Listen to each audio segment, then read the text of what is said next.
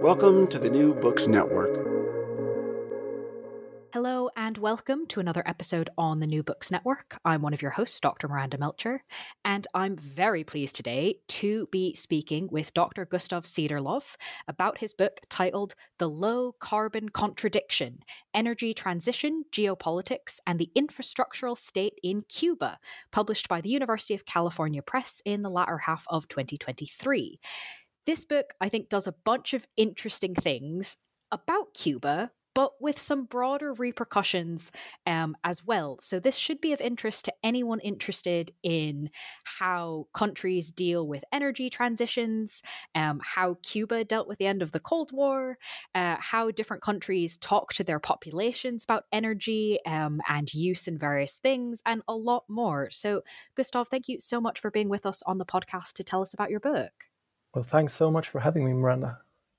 Could you start us off, please, with introducing yourself a bit and explaining why this book? Well, so I'm a geographer by training. And, I guess, as you know, traditionally that's a discipline which is split into physical geography, which is a natural science, and human geography, which is a social science. But I try to work across that divide, sort of in the borderlands.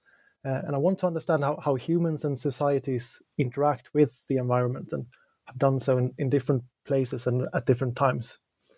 And I guess in our time of runaway climate change, I'm especially interested in energy use.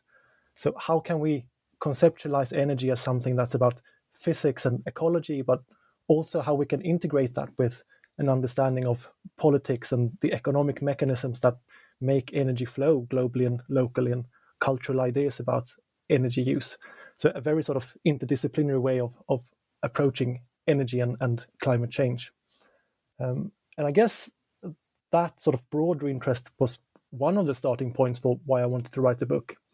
But then in a more direct way, I came across this really puzzling report when I was traveling to Cuba for the first time. And that sort of set my mind off. And there's been a number of similar reports saying the same thing since, but I was reading the WWF's Living Planet Report, and they had created this new kind of graph. And so on one axis they put a measure of human development, which was the UN's Human Development Index, and then on the other axis they put a measure of environmental impact, which was ecological footprints. And so essentially they tried to incorporate a measure of ecological impact in a conventional measure of development. And then what they did, if you bear with me, was sort of a technical explanation, but they said that if you have a human development index over 0.8, according to the UN, you've achieved very high development. And if you have an ecological footprint between 1.8, well, you live within the planetary boundaries, at least at that time, so you kind of lived sustainably. So that meant that there was this one area in the graph that if you were in it, you had a very high level of development and you lived sustainably. So the WWF said that, well, you had achieved sustainable development. And what shocked me when I was reading this, sort of on my way to Cuba, was that there was only one country in that area. So only one country was sustainably developed. And that was the socialist state of Cuba. And so basically then I wanted to write the book to see how can we understand that, and the Cuban experience through a kind of long-term ethnographic study, and what can we learn about energy transitions from that. That's a really interesting way to come to this book. So thank you for giving us that sort of background of how you went, hang on, wait, what about this? Wait, that's strange, and kind of kept poking at it. So kind of building on from that, can you tell us about the contradiction of energy transitions in Cuba that really are kind of the core and the heart of this book? Well, so I mean, based on that WWF report, something quite remarkable must have happened in Cuba. And I think one of the most exciting and intense debates going on the radical left these days when it comes to transitions is that kind of trench warfare that is going on between those who argue for a degrowth future and those who argue for an eco-socialist alternative, or like a Green New Deal, as it's sometimes called. And in degrowth circles, Cuba is actually often held up as a key example of a country that's experienced a period of real-life degrowth.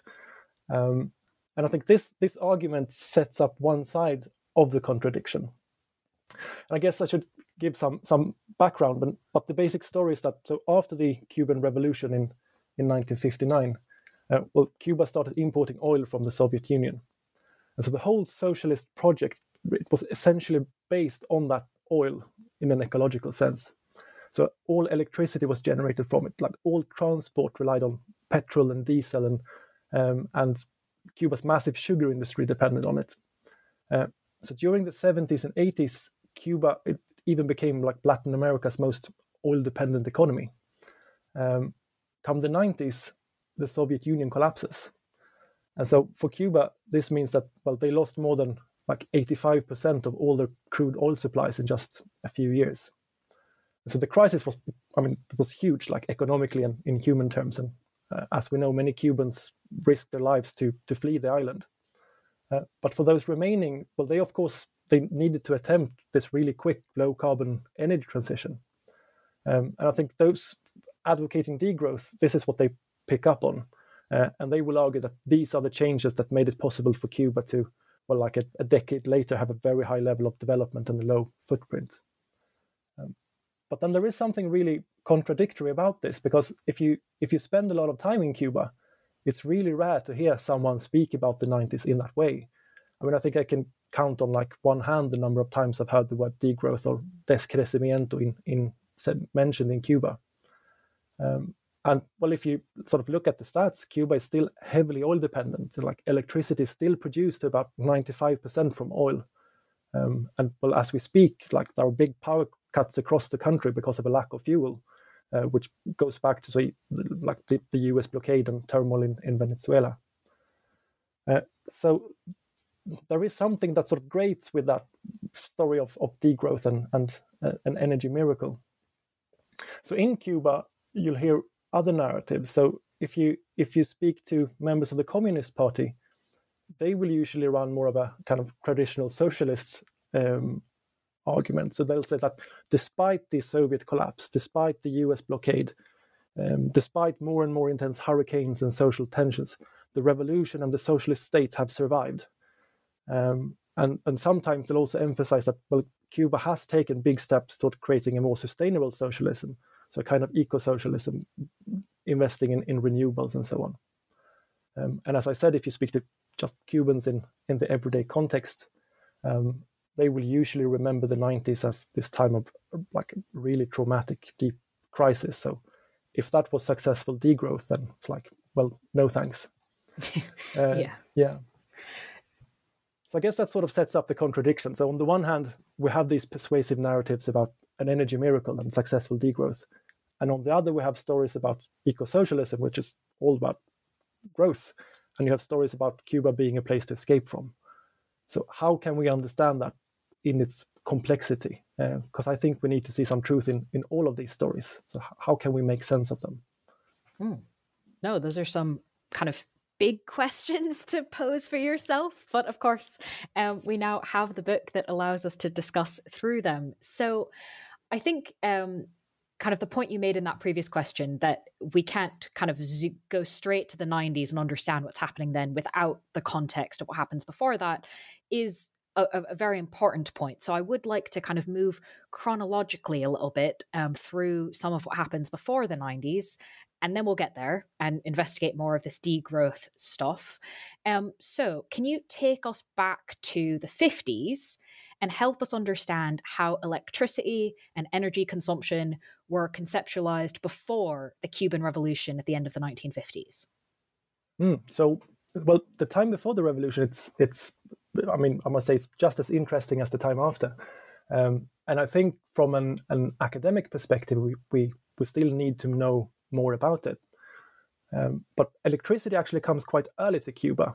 And well, that's not specific to electricity as such, but it's like it's the case also with other modern infrastructure. So like railways were built in Cuba before they were built in Spain. And Spain obviously colonized Cuba at the time. And well, how do you explain that? Well, it all goes back to sort of Cuba's role in the colonial economy as the world's largest sugar exporting colony. And well, if you look at electricity and energy consumption, I'd say there are probably two parts to how it was conceptualized before the revolution. So on the one hand, these small grids are built in and around the sugar mills, where they use the energy for production. And those grids, they're also used to electrify railways that bring sugar from the mills to the ports. So electricity, it really serves the colonial economy in that way. And in the late 50s, there's actually more than 60 small grids like this across the country. And almost all of them are owned by foreign sugar companies. Then on the other hand, you have investments in cities. And here I think it's you can't really understand Cuban history without also understanding its links to the US, because it's really one more or less integrated history. So if you take one example that I discuss in the book, so we know Thomas Edison is like the inventor of the light bulb, and also he set up the world's first centralized electricity system in New York, I think like in 1882 or so. But in the months before he did that, he installed electric lights in central Havana in a cafe, because he wanted to get investors to his business in the US. So it kind of goes to show how important the Cuban market was for US entrepreneurs.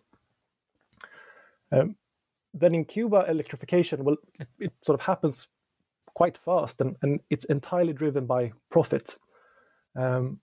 So the result is that it's the entertainment districts and sort of neighborhoods of the white elite and middle class that get the connections. So you could say that sort of the geography of the infrastructure, it reflected but also came to reproduce these inequalities of class and race. So the infrastructure was sort of productive of social difference. And then what happens is that, well, US and European utilities, well, they needed to find new markets to continue expanding in the 20s and 30s.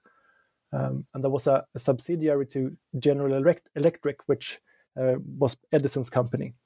And they started buying up almost all of these Cuban urban systems and started to interconnect them. So with time, they develop a monopoly, which is called the Compañía Cubana de Electricidad, so the Cuban electricity company, which has its headquarters in Florida. And that arrangement, it becomes one of the main targets for Fidel Castro and the revolutionary movements, because it really goes to illustrate how Cuba is a U.S. neo-colony. And I think at some point Fidel, I don't remember the quote exactly, but he says something like the monopoly, they only care about profit, and profit aside, they don't care if people have to live sort of in darkness for the rest of their lives. And the implication is obviously that things will be different after the revolution. Well, so I think the obvious question then is, are they, right? So I think it makes sense with what you've explained so far, why the Cuban revolutionary government wants to fix this. But can you tell us a bit more about kind of what exactly they want to fix? You know, the economic aspects, the social aspects, the political aspects. What are their goals with the electrical sector? And then, of course, the obvious question, to what extent did they achieve these goals? So, well, they have quite a radical vision. And I mean, I think it's sort of amusing that today, when we discuss energy transitions and climate transitions, it's like the solutions, they so often seem to boil down to increasing electrification. It's like we should have electric cars and e-bikes and smart cities and smart grids and all things digital, because it's so efficient. Because if you look to Cuba in the 60s and to the Soviet bloc even earlier, it was also all about electricity and electrification, because they thought it was a crucial energy form for building socialism.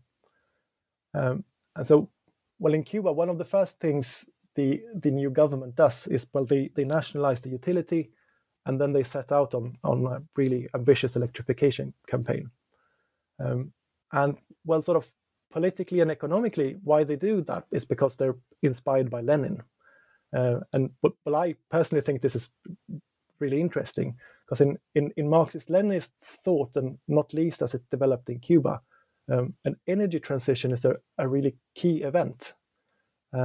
And well, it has to do with the idea of development itself, about sort of going from being this poor agrarian economy to a modern industrial one. And the Cubans, they picture sort of a transition from this organic biomass-based economy where people are out in the sugar fields cutting cane with machetes to a fossil fuel-based electric economy where they can use modern machinery to do that for them instead. And so that energy transition, it's really intrinsic to a much larger historical transition or trajectory, which is for them the transition to communism. So to reach communism, you need that energy transition. So one really important idea for them is that under capitalism, electrification and automation, it competes with workers for employment. So the machines take people's jobs and they leave us without an income.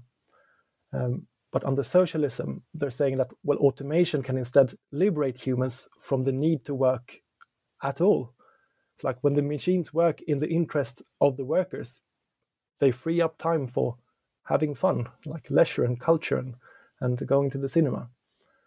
And I think, there's many really striking quotes about this. And there's one from Lenin that I looked up again, and he says something like the age of steam is the age of the bourgeoisie, and the age of electricity is the age of socialism.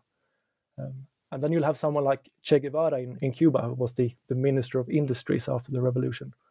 And he would say, we have to think of electronics as a function of socialism. And it's a function of the transition to communism. I guess to sort of sum up, why is that? So that's basically two things they want to achieve, and actually they do achieve to a large extent in the course of the 70s and 80s.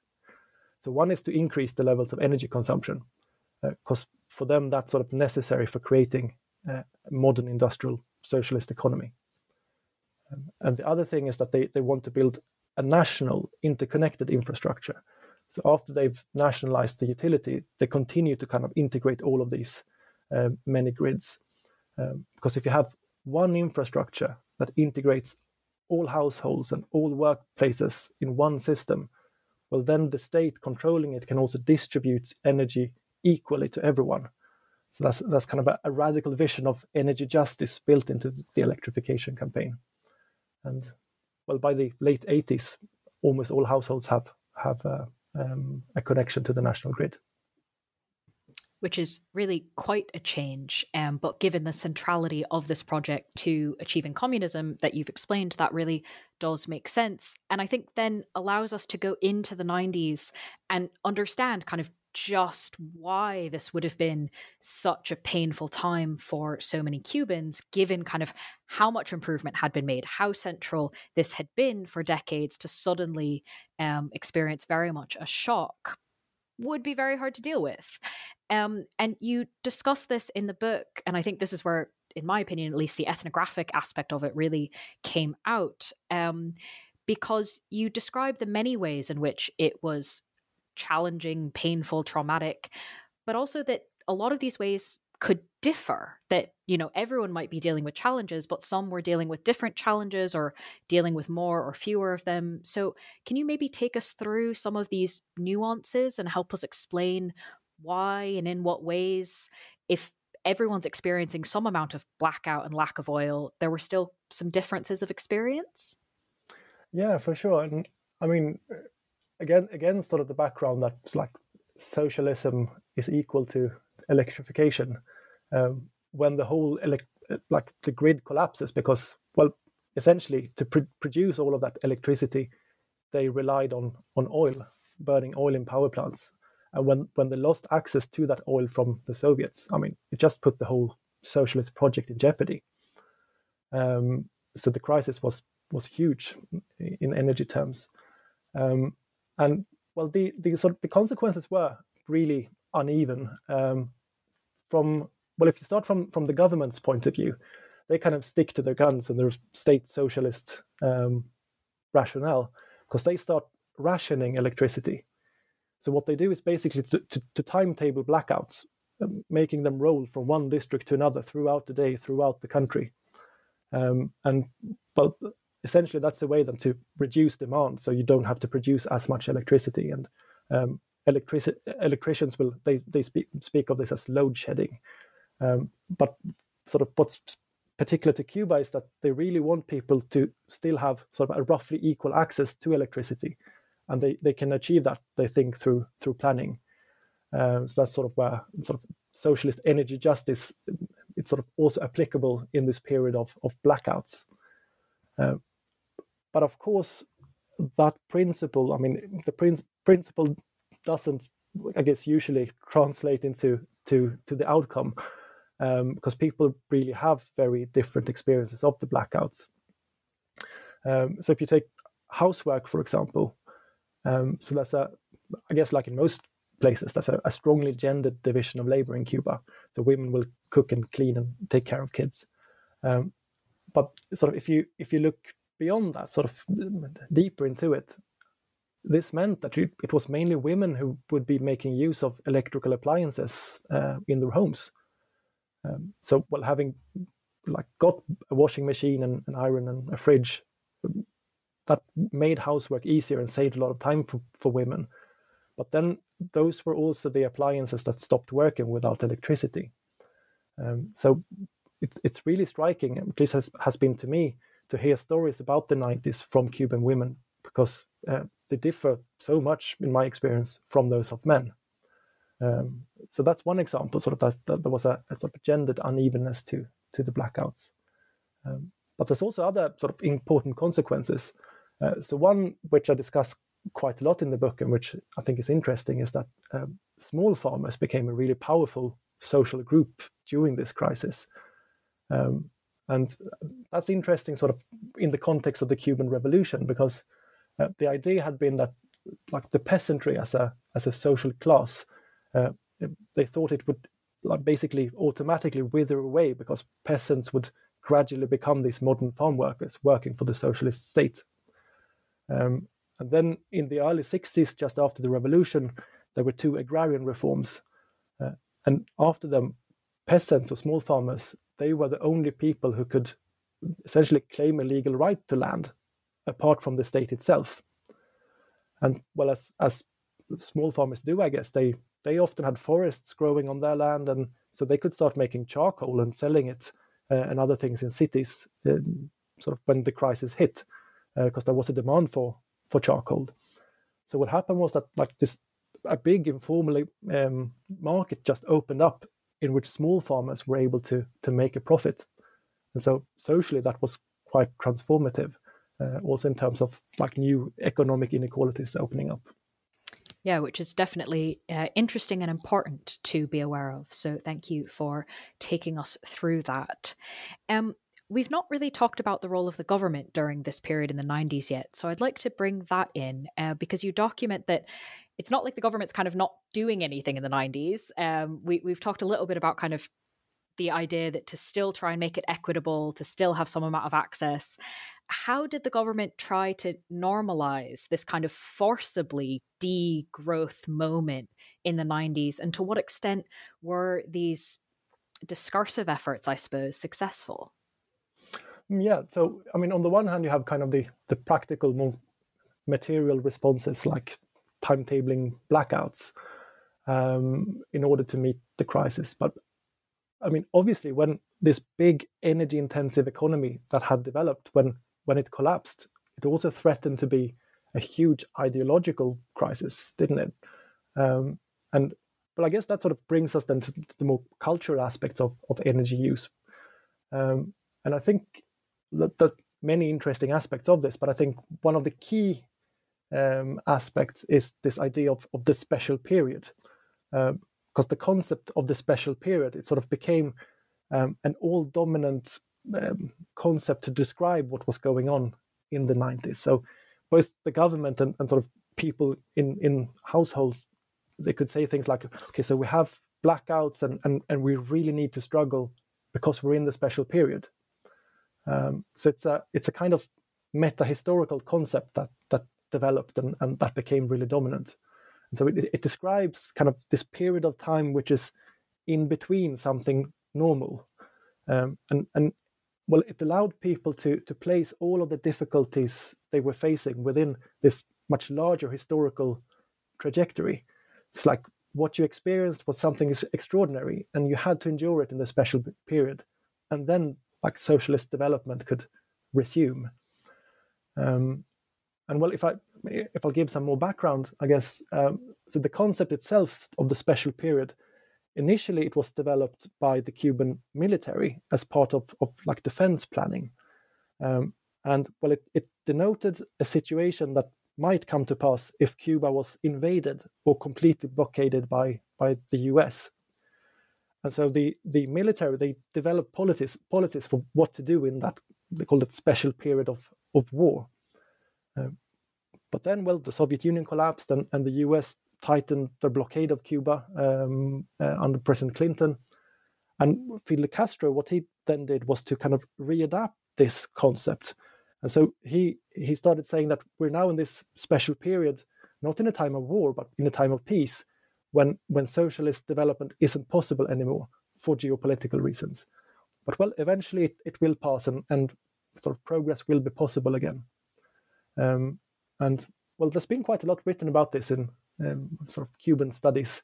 But I think as a discursive device, it was incredibly successful because it created this sense that the Cubans as a singular national collective, well, we are struggling against these external forces and we have to overcome them. It's a kind of siege mentality. And I mean, still today, it's like el periodo especial. It's like it's the word Cubans use to refer to the 90s. And I think that really illustrates how the government, what they did in order to try to normalize this situation. And well, actually, I mean, as a form of political discourse, to bring this sort of closer to home, at least my home, I think it's not too different from, say, like the Tories' argument about austerity in the UK. It's like for the welfare state to survive, people need to endure these cuts. We need to live through austerity. It just has to happen for the state to survive. And it was just a much more powerful discourse in Cuba. And it resonated much more strongly with Cubans in that historical situation. Mm. No, that's I think, a useful parallel to draw, especially as we get towards discussions about kind of what this might mean beyond Cuba.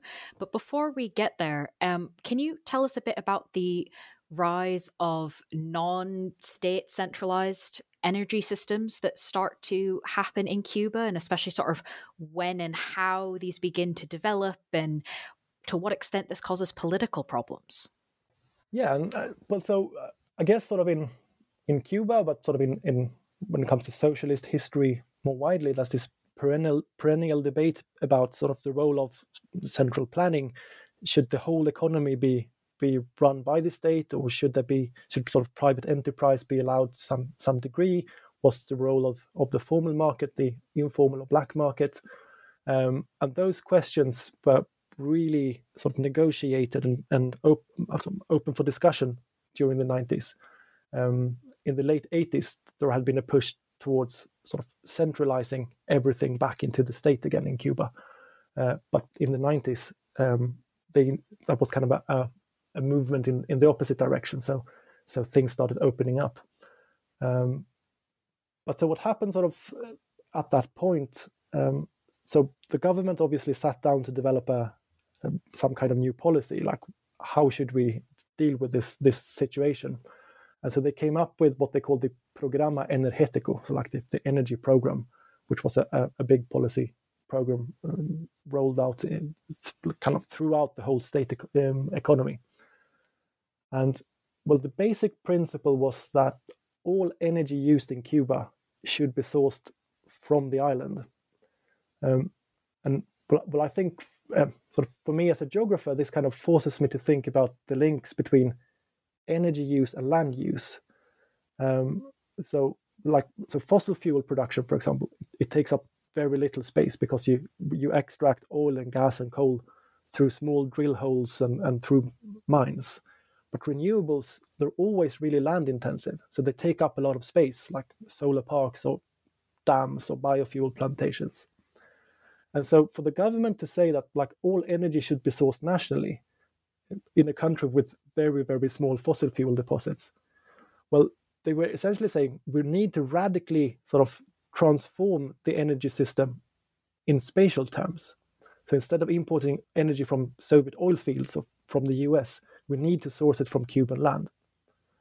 But then the question, of course, rises like, is there enough land? And whose land should we be using to produce all of this energy? And that's why you can see sort of political issues, conflict starting to emerge. So the government, they focused on everything from like increasing national oil production to turning the sugar industry into an electricity supplier. And they asked companies to burn all sorts of waste and whatnot, just everything available. And in that way, they wanted to keep the state economy going. And I guess if we want to, we can read all of that into kind of discussions about eco-socialism. So how can you create a socialist economy based on low carbon, renewable energy sources? And then there's this sort of other aspect, because the policy itself, it also opened up space for any Cuban to come up with their own infrastructural solutions, sort of source energy from the environment they were living in. So like these small farmers who could make and sell charcoal. And I think here we might be closer to that degrowth ideal than eco-socialism, because in sort of developing these local solutions, well, people started withdrawing from the state infrastructure. So they reduced their dependence on the state. And that was controversial. And I guess if you stick with small farmers, so they could source energy from land they owned and they could start trading it for a profit. But then from the state's point of view, that was really problematic, because in a socialist economy, like the state should control everything that's produced, including surpluses, so that it can sort of redistribute it equitably among the population. But these small farmers, they started commodifying energy, and that created sort of political tensions. No, absolutely, especially given what you've been telling us before about kind of how central this has been consistently now by this point for the political project of Cuba. It's no surprise, you know, on the one hand, it's like, well, practically people need to figure things out, but hang on, there's still the politics of this. And in fact, you have this great sentence in the book when you're talking about roughly 2004, quote, "Infrastructure again became a medium and energy use a moment at which the future political direction of the socialist project was negotiated," which I think is a great way to kind of sum up how these threads are coming together. Is there anything further you'd like to tell us about kind of how this political aspect was negotiated? Well, I mean, if you move towards a more kind of conceptual discussion, sort of building on that Cuban experience to how we might think about infrastructure then as a kind of a medium for political questions. I guess one way to think about infrastructure is just as a thing. It's like it's sort of there with material qualities, and it smells and it sounds and kind of looks a certain way. So that's one way to think about infrastructure, which might be the way we usually sort of come across it in our everyday lives. But you can also think about infrastructure in a relational sense. So it's sort of it's something that creates connections. So like a grid or a railway or a market, it connects people or it disconnects people. So it includes or it excludes. So in that sense, it's sort of infrastructure raises these political questions about, say, dependence or independence, about distribution and equality. And so in thinking through how we should design infrastructure, we are actually sort of discussing these political and taking active stances on these political questions about dependence and independence. And I guess it's sort of that you can make a productive link to something that happened sort of in the mid-2000s, because what happened was that after the Programa Energético, so this new policy adopted in the early 90s, so, well, the black market just blossomed in Cuba. And so you had like peasants were selling charcoal, and you had people kind of nicking fuels from the workplace and just selling them on the street to make some money. And so like this whole new set of infrastructural connections were basically created, which then undermined the state's dominance or the connections sort of established through state infrastructure. And so what happened there in the mid-2000s, sort of after 2004, was that Fidel Castro, he decided to launch what became known as the energy revolution. And there were like lots and lots of different aspects of this energy revolution. But I think one interesting aspect really had to do with energy use in households. And this sort of ties back into this discussion about infrastructure. So kind of in spite of that big electrification campaign, so people were still mainly cooking with paraffin or gas because it was just cheaper for the state to supply those energy sources. But then in the 90s, they couldn't import kind of liquid gas anymore. So the stocks ran out and people started getting hold of cooking fuels on the black market. But then with the energy revolution, the government, they tried to change this to take back control and close down these black markets. And so what it did was to, on the one hand, they essentially made it impossible for black market vendors to get hold of these fuels. They stopped producing them and distributing them through sort of the state economy. And then on the other hand, they started distributing electrical cooking appliances to all households. And obviously, to use them like an electric pressure cooker, you had to rely on the state's electricity infrastructure. So kind of through that reconfiguration of the infrastructure, the government, it closed down these parallel connections, economies, and it sort of re-centralized power back in the state again. So they kind of created these new connections between state and citizen. And I guess that's sort of in that context where that quote is. I think that's what I mean with infrastructure being a medium and energy use a moment, when the sort of kind of the political content of the socialist project was negotiated or renegotiated. No, that makes sense. Thank you for taking us through it. What then, if we expand this out, are some of the questions, implications that your book, your findings, what you've been telling us about raises for the wider conversation that seems to really be growing about degrowth? Yeah, I mean, so Cuban history in itself is incredibly interesting, but the more fruitful question sort of in this time of climate change is probably that, like, what's the lessons from this? And I mean, I think one important thing to start off by saying then is that for me, it is problematic to speak of the special period or the Cuban 90s as a time of actual degrowth. So clearly in a kind of material sense, the economy degrew. So like less energy and less raw material was processed in the economy. But for me, this was more of a recession than degrowth. And I think it's really important to make a distinction between the two. So degrowth, I mean, it's not about living in austerity in the same kind of economy or society that we're currently in. I mean, that would be awful, wouldn't it? It's like, just ask anyone who's already doing that, like using food banks and not being able to pay your energy bills. So instead, degrowth, I mean, it's a utopian project. So as much as it is about living within the ecological limits of the planet, it's a cultural project where we need to find values beyond growth to guide what we do. And so I think there's no escaping that degrowth, it has to be a voluntary project. And so it's like, as a society, we need to collectively and democratically decide to impose limits on ourselves, so that we then can develop like new forms of social life and new relations to non-humans within those self-imposed limits. But that wasn't the case in Cuba in the 90s. The special period wasn't voluntary, and most Cubans have really sort of traumatic memories of them.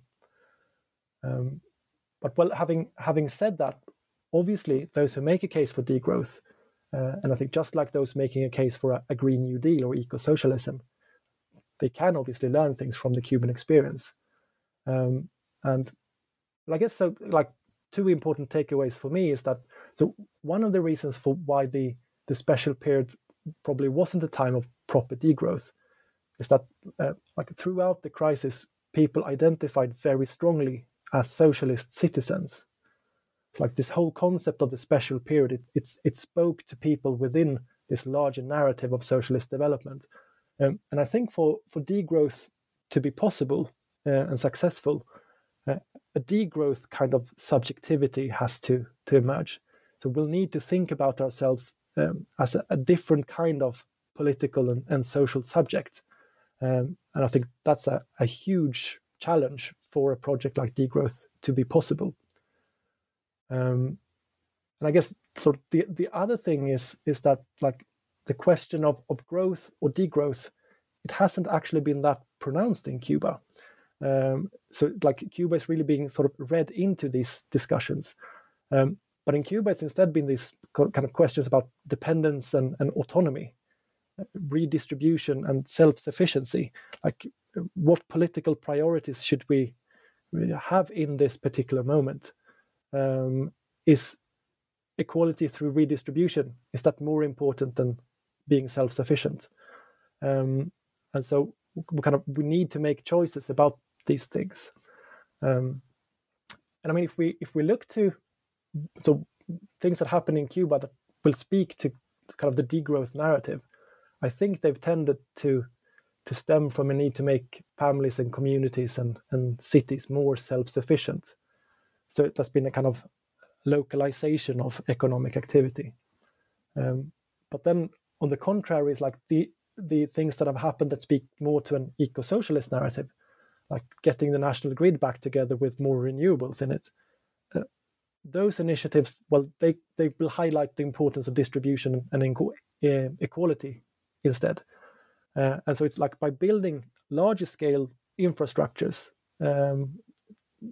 it's by doing that redistribution can be achieved. But then those infrastructures will also make people more dependent on kind of a distant political center.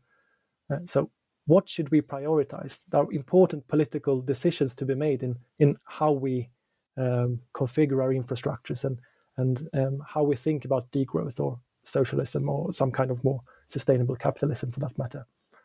And I think this is sort of where debates need to turn from here on, regardless of your political position. Like who should be included and excluded from the connections we make, and who should own infrastructures, and how should it be managed? And well, I guess infrastructure is just like another mode of politics.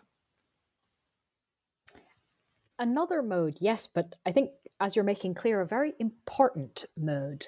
And one that perhaps doesn't figure as much in conversation as maybe it should. So thank you for raising kind of a number of questions for all of us to think through in Cuba, but also very much beyond, given kind of where we're at in many countries and as a world. I do have one final question, which may or may not have anything to do with degrowth, though, if you'll allow it.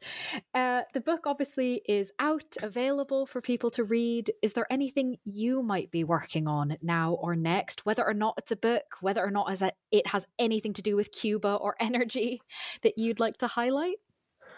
Well, so I've sort of in parallel, so this book has been in the making for many years, and but I've recently also finished another book, which is called Discovering Political Ecology. And that's a textbook for, well, the research field known as political ecology, which kind of draws together people from geography and anthropology and development studies and also the natural sciences. And, well, I've written it together with Alex Loftus, who's a professor at King's College London.